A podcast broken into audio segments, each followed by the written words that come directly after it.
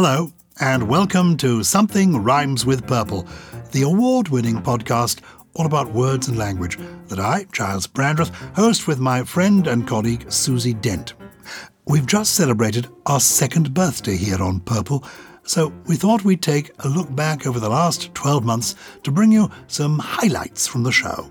Remember, our full back catalogue is still available online, so if any of these clips whet your appetite for more word origins from the worlds of oceans, plants, doctors, pasta, furniture, or anything else mentioned, do go back and listen to the full episodes. As ever, if you want to send Susie and me a wordy question, or argue with us, or if you have a topic you'd like to discuss and want us to explore it further in a future episode, the address is simply purple at somethingelse.com. That's purple at somethingelse.com. Something else spelt without a G, just to be a bit different. On to the clips now.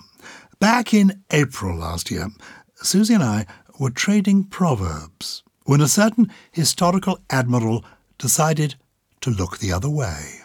To turn a blind eye, I've always believed this is something to do with Admiral Lord Nelson, the man who stands atop that mighty column in Trafalgar Square, now deserted. Am I right? Yes, you are right. I think it's quite well known, this one, but I love it because it's just so literal. I think I've talked before on our podcast about how I love those idioms which you think must be a metaphor, but actually began with really literal origins. This is one of them. So, of course, turning a blind eye we use as a, as a figurative um, turn of phrase these days, but it does go back to Horatio Nelson, who, of course, had one blind eye. And just to condense it really quickly, once during battle, the British forces signalled for him to stop attacking a fleet of Danish ships because surrender looked inevitable. He thought they still had a chance, so he held up a telescope to his blind eye and said, "I do not see the signal." So he pers- persevered, he um, attacked and was victorious. So his blind eye turned out to be extremely important. Wonderful. Um, and I just love that. And is he the Nelson of the Nelson touch? You've heard that expression. Oh, I don't know. What's the Nelson touch? Oh, having the Nelson touch. Midas touch, but not Nelson touch. Oh, the, no. Well, what's that? The Nelson touch means something rather special. Oh, you've got the Nelson touch. Ooh. Now, this, okay. did, you, did you, when you were at school, play cricket, or have you played cricket since? Um, I used to play French cricket with a tennis back racket. I've never actually played cricket cricket. I've played cricket. cricket. They used to say, uh, Giles scores really well, meaning that I would lie in the long grass keeping the score, uh, which is how I know that uh, a Nelson in cricket is a score of one hundred eleven, one one one, because at the end of his life, Admiral Lord Nelson allegedly had only one eye, one arm and one leg. One, one, one. Wow. That's a Nelson yeah. for you. And sticking with the world of water, a life on the ocean wave, a life on the ocean wave. Okay. In our episode, by and large, Susie very kindly rattled off the peaceful, logical, and ursine origins of the world's oceans. And you'll be relieved to know I'm not singing in this clip. Oh, gosh, honestly, if we want to talk about nautical idioms and nautical vocabulary, we could genuinely be here for twenty-four hours at least, because English is awash, if you excuse the pun, with idioms and expressions from the high seas. So we'll only be able to even, you know, scratch, you wouldn't scratch the surface of the ocean. Should we not be saying dip a toe into the ocean dip rather than scratching the surface? This podcast is going to be full of the most horrible mixed metaphors. But yes, let's do that because it's a brilliant subject. Can we begin with the oceans? How many oceans are there and what are well, they called and why? Shall I start with the word ocean? Because that's quite interesting. Please. Um, came from the ancient Greeks, and okeanos for them meant great river. I mean, it may even be older than the ancient Greeks, but they believed in an earth that was disc-shaped, and they saw the ocean as a single great river that ran around the whole of this giant landmass. Uh, and it was only much later that distinctions came to be made between the different bodies of water. Naming them was, it wasn't arbitrary, it was a really big symbolic thing, but it was kind of informed by lots of different impulses, if you like, whether they were cultural or even personal in one case. So yeah, should do you want me to, to run you yeah, through please, them? Please, please. Can we start the, with the Atlantic? Atlantic, or... yes. That was named after the Atlas mountain range in northern Africa. And of course, they were in turn were named after the, the Titan who supported the heavens that you will still see on the frontispiece of old atlases. Don't know if modern ones have them. I don't think they do. So Atlas was a character in Greek mythology? Greek mythology. And he held up the heavens. So you would find on the flyleaf of old atlases, my school atlas included, uh, a picture of him holding up. And he yeah. is a virtually naked person wearing a little loincloth who yes, is got his I arms in the air and he's yeah. he's supporting the globe. Yes, I remember I went that, to a convent, so, you know, a little went a long way. uh, so that's the Atlantic. The Indian Ocean is obviously just based on its topography, and India itself is named for the Indus River. What else have we got? Pacific. Pacific is lovely. I love this one. Have you heard of the Magellan Straits? I have. Yeah. Well, they were named after an explorer called Ferdinand Magellan. Yeah, and, and apparently not all his sailors were. Well, in around fifteen twenty, he was searching for a route through to the Spice Islands, because, of course, the Spice Islands were the, the source of all these wonderful exotic treasures that were being imported back to Europe. And he was to kind of found what became known as the Straits of Magellan, where he is he and his fleet, they experienced really unpredictable winds and currents. That wasn't easy. And then they passed into the open waters of, I think it was known at the time as the Sea of the South. Um, but he was really struck by its serenity, really. And so he led, he, it led him to name it Mar Pacifico, the Tranquil Sea. So Pacific mm. is linked to pacifist. It means peaceful. Lovely. What about the Arctic? Arctic. Okay, this was named after the great bear, the Ursa Major. The Greek word for bear is arctos, and arctikos meant northern, or literally of the great bear.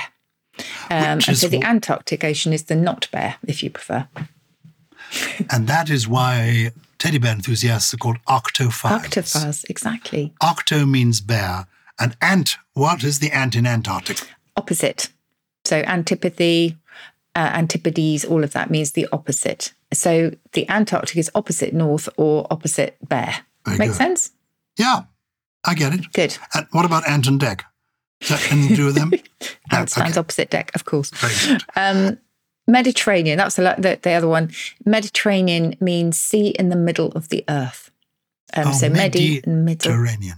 Yes. And do we know what the difference between a sea and an ocean is? Because the Mediterranean is a sea, isn't it? Not an ocean.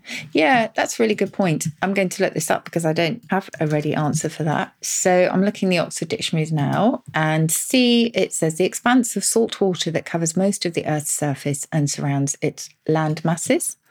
Um, and ocean, hear me tapping away, a very large expanse of sea, in particular each of the main areas into which the sea is divided geographically. Well, so all the water is sea, but specifically there are oceans to designate where they are. Exactly. And some some parts of that are not as big as oceans are called seas. We got you there. It's a specific designation, yes.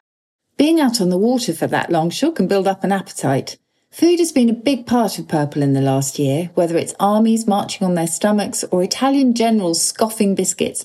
But nothing is quite as bizarre as Giles's own culinary tastes. Do you believe him? Washington dish is baked beans on toast. And uh, But during lockdown, I've tried to simplify. Also, I'm trying to lose weight, so I'm trying to cut back on the carbs. So I've abandoned the toast. And okay. so I just have the baked beans heated in the microwave. But I'm thinking that's maybe a, an excessive use of electricity. So I'm just having cold baked beans. There is a kind of, there's almost an erotic charge. Can I say it's so delicious? And because Ugh. I can't stand the washing up, did, did, I'm eating now out of the tin.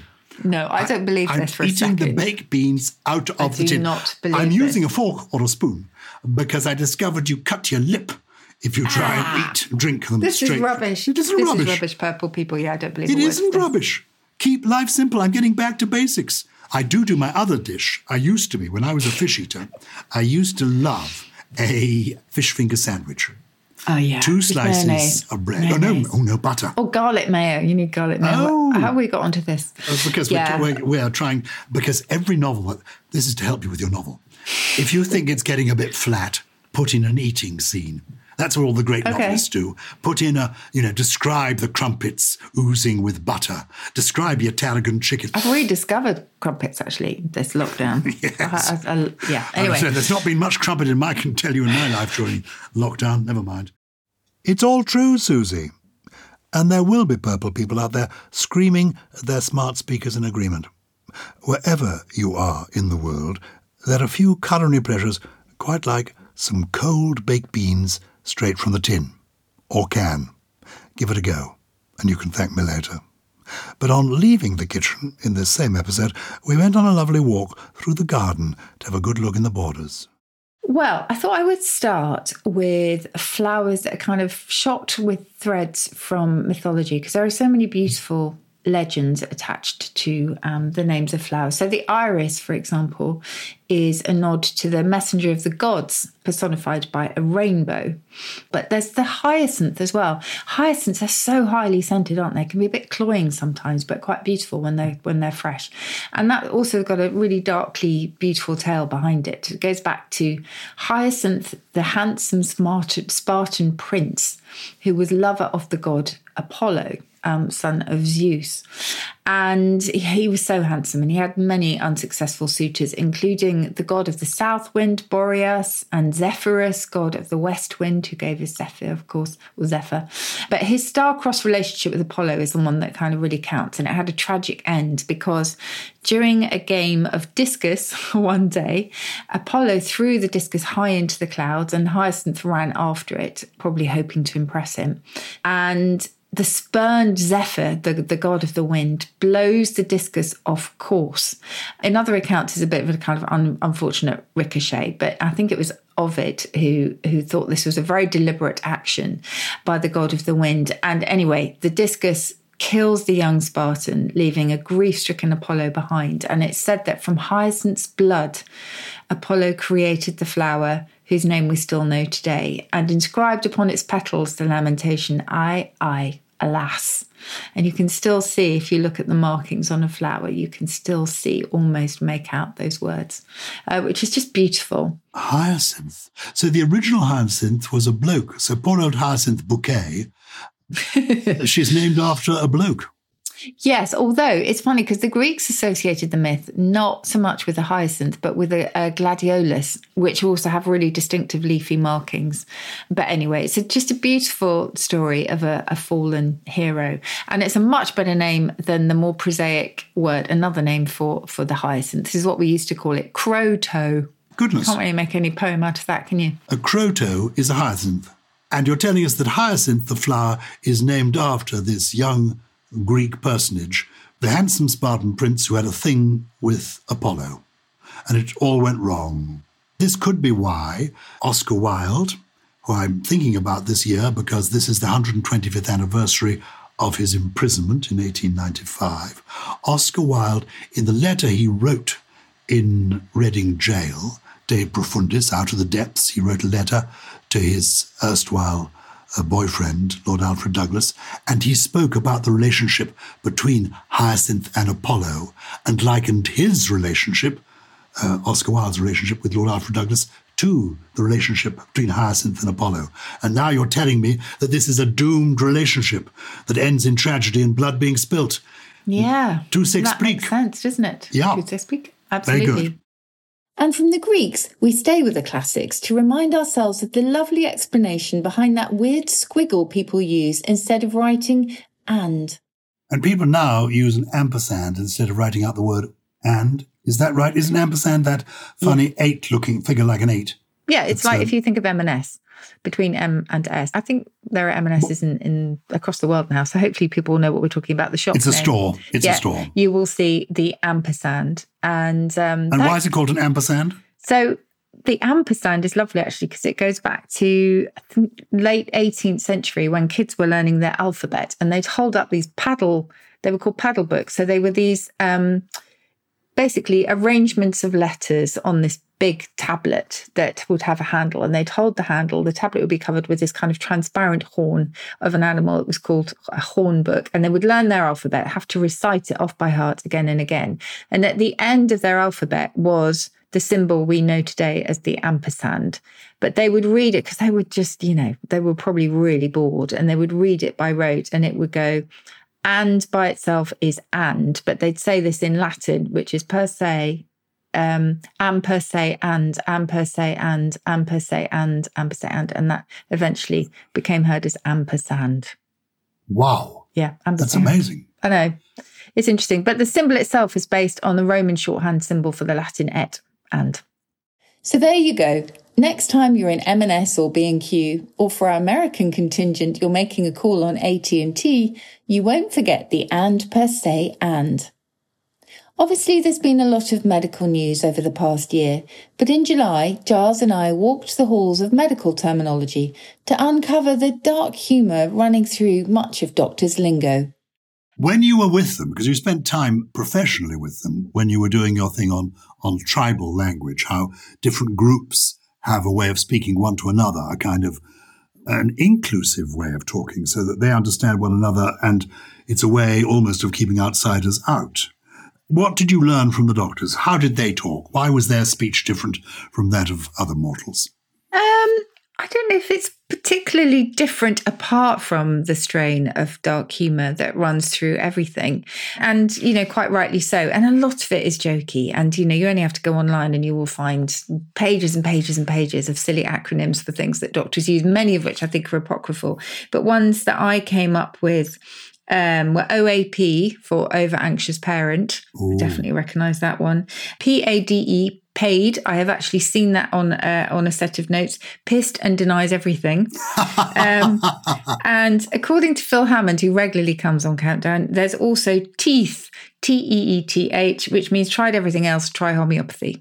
But, you know, the people, they call themselves by different terms. And, and you can see this if you've ever read Adam Kay's brilliant This Is Gonna Hurt, you, you will hear some of these as well. So the bonehead is the orthopedist, otherwise known as an orthopod.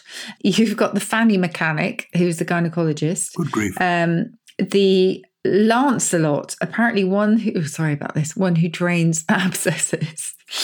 Um, and known in the U S as a Pokemon. Then you've got millions of different versions of things like N F B, which is normal for Banbury, mm. um, that kind of thing, you know, depending on where you are. Shadow Gazer is a radiologist. The Rear Admiral is a proctologist. Bones and Groans is the general ward. The Stream Team, the urology department. And Ward X, rather darkly, is the morgue. Don't. Yeah, that's not where you want to go. That is ever. a bit grim. Ah, good it's afternoon, good. Mister Brandreth. I'm afraid your mother has been moved to Ward X. Oh, dear. dear, dear, um, dear. And then you've got P F O, pissed and fell over. Smurf sign, a patient who felt who goes blue. V I P, I've seen this one as well. Very intoxicated person. That's quite a regular one, I think. Oh, and so it goes on. There's a, a lovely one again. I don't know if this is true, but acute pneumoencephalopathy. Pneumoencephalopathy. For an airhead. I love it. Their knowledge of medical terminology is second to none, but they they clearly have to have this this kind of shorthand in order to relay what type of patients we really are.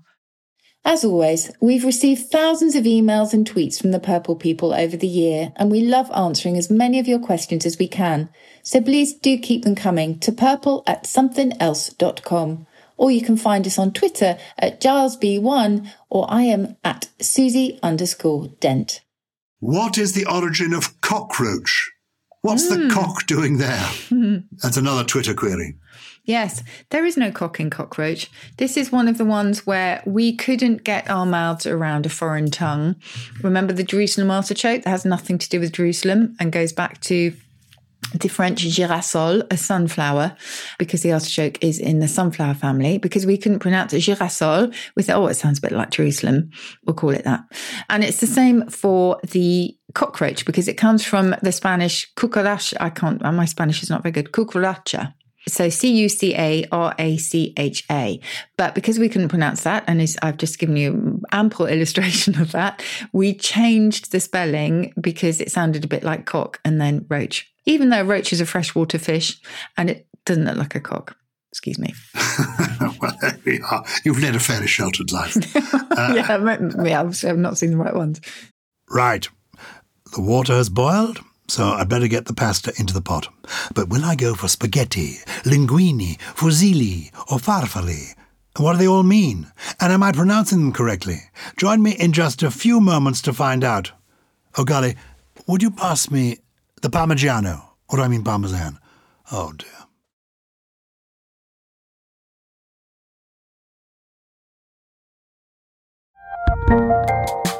There's a lot happening these days.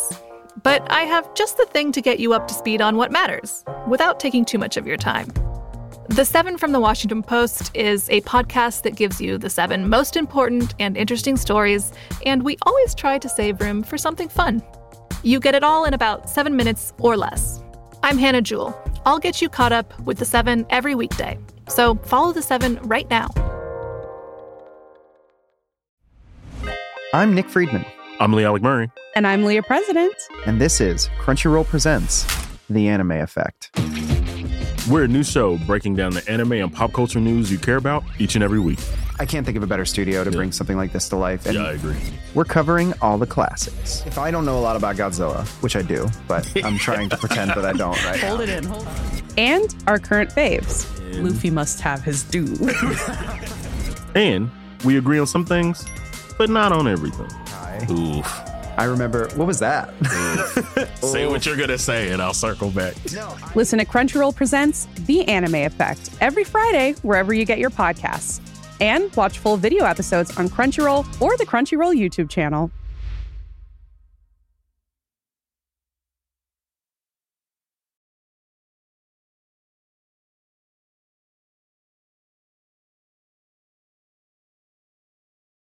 Welcome back to Something Rhymes with Purple, where this week we've thrown open the archives to bring you some of the best bits of the show from the last twelve months. That break has given me just enough time to get my pasta cooked, because I like it al dente. Uh, Susie, have you any ideas on how I should serve it? Spaghetti. Have you ever had spaghetti puttanesca? No. Spaghetti puttanesca is absolutely gorgeous as well. So this is a sauce with garlic, black olives. I'm not a huge anchovy fan, but you can put anchovies in there as well, and tomatoes. And it goes back to the Italian puttana, meaning prostitute. So it's linked to the French putain. And the sauce is said to have been created by prostitutes because it could be cooked very quickly between clients' visits. Oh. Spaghetti puttanesca. And it's interesting that there's so much of that kind of thing behind English words like fornicate. One theory is that it goes back to the Latin fornix, meaning oven.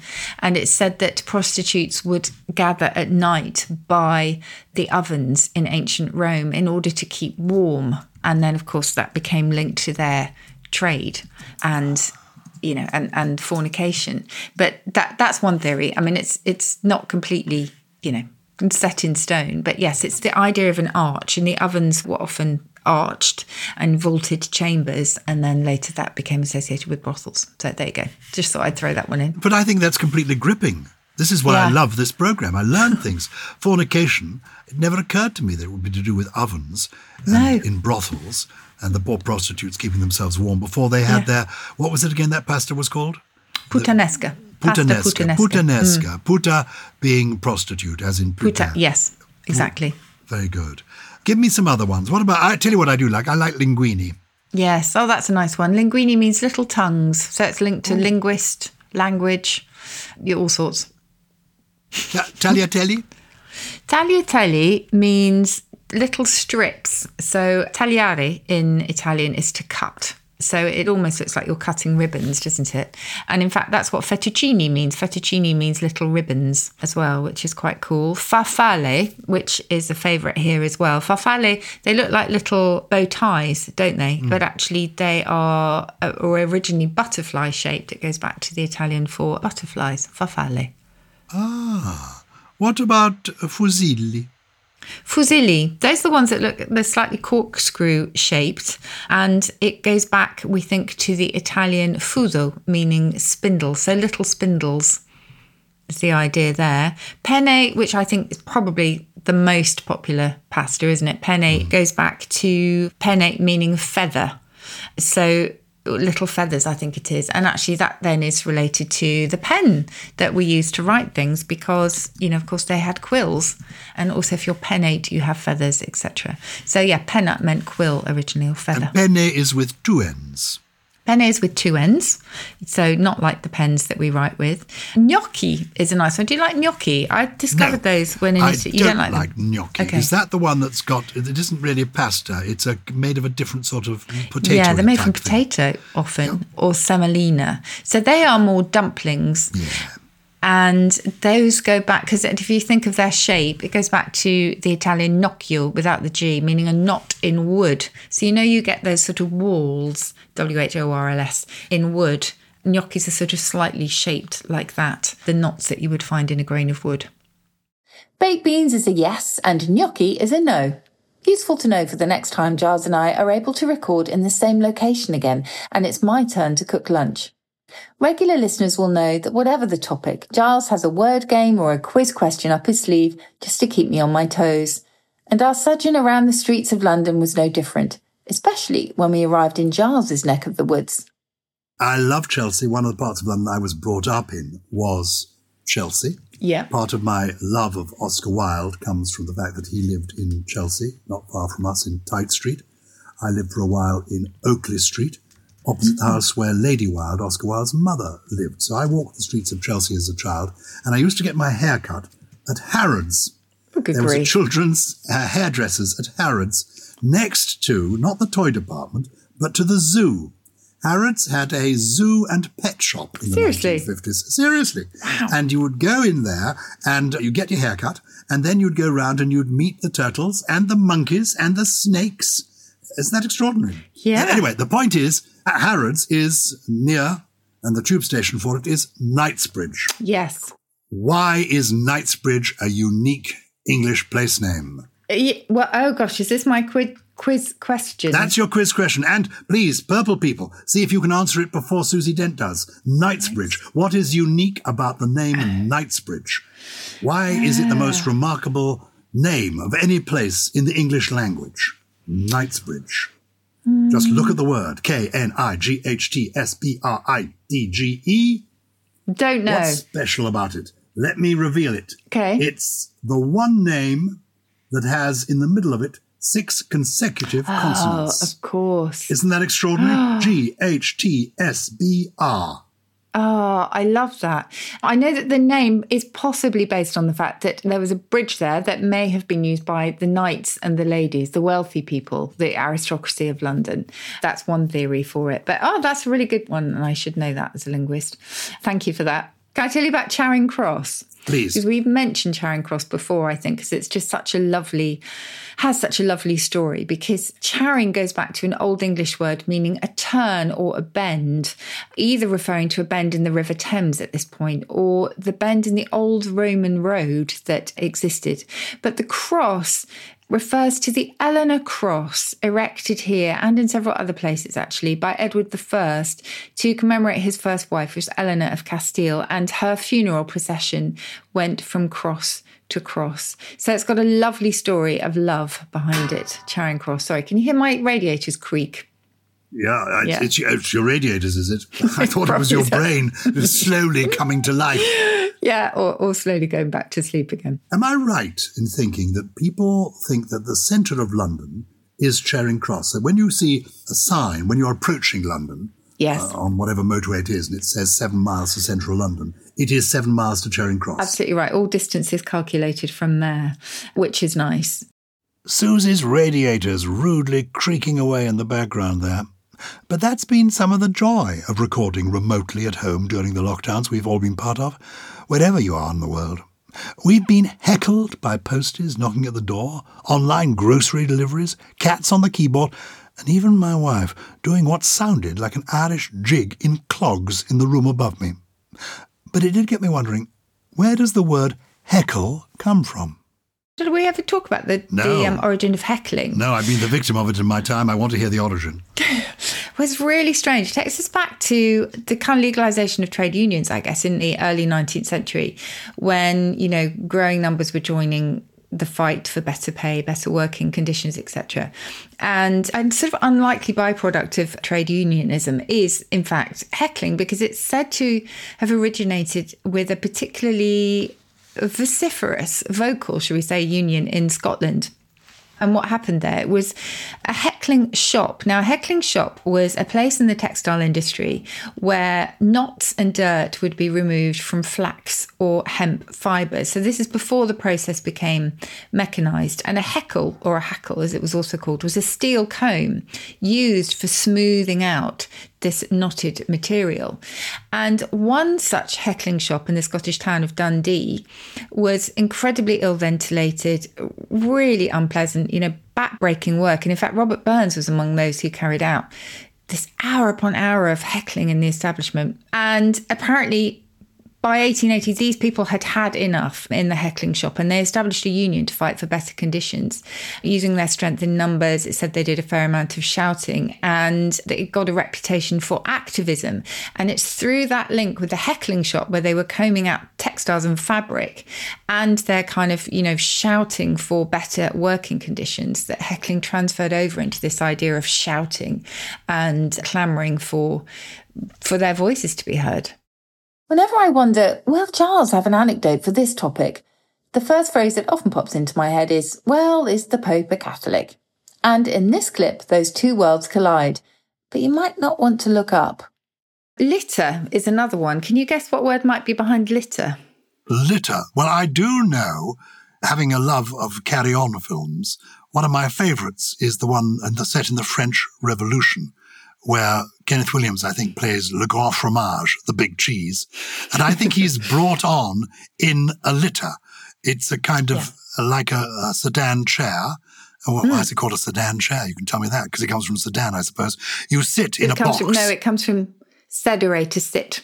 So ah, it simply goes back to that Latin fine. root. Yeah. So it's a chair, a sedan chair. You're sitting, well, it's actually tautological, isn't it? It's two words. Lying on it, really. Yeah. yeah. So you're sitting in a chair and you're carried in. And that was sometimes called a litter. The Pope, mm. when he's crowned and comes into Saint Peter's Square, he is carried on a litter, isn't he? Yes. Guys with big, big biceps have carrying him, and his chair is on top of a platform which is carried along. That is mm. a litter. Yeah, think of your French here, because it goes back to the French lit, meaning a bed. And it's actually a fairly sad story in that it looks back to people who couldn't afford proper beds, so would make them out of straw, paper, whatever they had handy. And that would be then discarded the following day because it would be considered soiled, which is where we get the idea of litter being rubbish. But ultimately, it goes back to that idea of, of a bed. And when we talk about a litter of puppies, it is the idea, again, of sort of lying down and, you know, and just sort of curling up, I suppose, and then giving birth from that point of view. But it's all to do with lying down and beds. So you're lying down on a bed, and when you were brought in on a litter, it meant you were like a kind of Roman emperor. You'd be lying back on your bed, and the bed would be carried into the room. Yes. And the litter yes. on which the Pope sat or was carried in once he'd become Pope, the reason that I'm conscious of it is I do remember there was controversy hundreds of years ago when they thought they'd elected somebody who turned out to be a woman, Pope Joan. Do you know about this? Wow. There was briefly no. a pope called Pope Joan, and she was female, and but she was actually elected pope. So she must have been a cardinal, and they made her pope. They didn't want this to happen again. And so what they did, whenever a new pope was elected, and we're going back to pre-medieval times, they would put the Pope on the litter in his papal robes, and uh, they would carry him in. So he was, as it were, above. He was being held up. And there would be a hole cut in the bottom of the litter, and the cardinals would walk underneath the papal litter and gaze upward at the Pope's nether regions to make sure Gosh. that it wasn't a woman, that oh. it was a man. And Good as grief. they would go under, they would say, each they would stop, they would gaze up, and they would say, in Latin, of course, testiculos habet et bene pendentes. Oh, my goodness. He's got them, and they're hanging nicely. And then they would walk on. And that's how they would know that the Pope was a bloke. And it was all thanks to the papal litter with a hole cut through the middle of it. What an extraordinary story. Anyway, that's the joy of language. It takes you to places that one would not think of. Now Giles is in full flow, it would be remiss of me to exclude from our Best Of episode one of the finest name drops in Purple history, featuring Old Blue Eyes himself. Did I ever tell you about being in the wings at the Royal Albert Hall with Frank Sinatra? Does this I ring a bell? Remember. No. Well, I was sent to interview Frank Sinatra on his last tour when he came to the Royal Albert Hall to sing. And he was quite an old man by then. And they explained to me, you're going to be talking to Mister Sinatra after the show, but you can stand in the wings to see him go on. But uh, you mustn't come within ten metres of Mister Sinatra. He concentrates before going on stage. So you can stand there, but don't go within ten metres of him. Is that understood? So I stood in the wings, and Sinatra arrived in the wings, about to go on the stage. The orchestra was already playing the Come On music, and there was Frank Sinatra, looking exactly like Frank Sinatra. It was incredible. He was shorter, I suppose, than I imagined, a bit mm. stockier, but it was Frank Sinatra. There was something electric about him. There was charisma. Yeah. And I thought, this is amazing. And then I realized that he didn't have any trousers on. He was standing there in his shirt, yeah. wearing a bow tie, but in his shirt, with boxer shorts, mm. and I think what the Americans call suspenders. What we would call, Braces. you know, to, to, no, no, oh. um, they'd keep keeping his socks up. Um, oh, okay. Uh, sort okay. of things to keep his socks up. So he was wearing yes, shoes and socks. And it's not a particularly sexy yeah, image. Exactly. And, uh, well, uh, the music was playing, and he was moving towards the edge of the stage. I thought, this man's going to go onto the stage at the Royal Albert Hall, thousands of people there, and I'm the only person here in the wings. This poor man is going to go on the stage in his underpants. And I thought, well, maybe he's older than you know. He's older than I. Oh God, has he gone a bit? Has he got? Has he lost it? Is this going to be the most humiliating moment in Frank Sinatra's life? And I thought, I cannot let this happen. And literally, as he was about to walk onto the stage, I'm afraid I decided I had to stop him. So I began to walk towards Frank Sinatra, ready, if necessary, to do a rugby dive to prevent him going onto that stage. And as I was about to throw myself upon him, two minders lifted me out of the way, and Frank Sinatra's dresser stepped towards ah. him with trousers. He stepped into the trousers, he then put on the jacket, and he turned towards me. And he said to me, those guys out there have paid a lot of money to see me. I wear a new suit for every show I ever perform. Wow. They deserve the best. They paid for it. They're going to get it. And then he walked on. It wow. was amazing. I'm more impressed that anyone can actually put on a pair of trousers whilst wearing shoes. You're right, Susie. And with all that dexterity, it's just a surprise he didn't record more soul music. Get it? Soul, S O L E, as opposed to S O U L, forget it. That's nearly it from this rummage through the Purple Archives. But before we go, here are three wonderful words to take with you this week.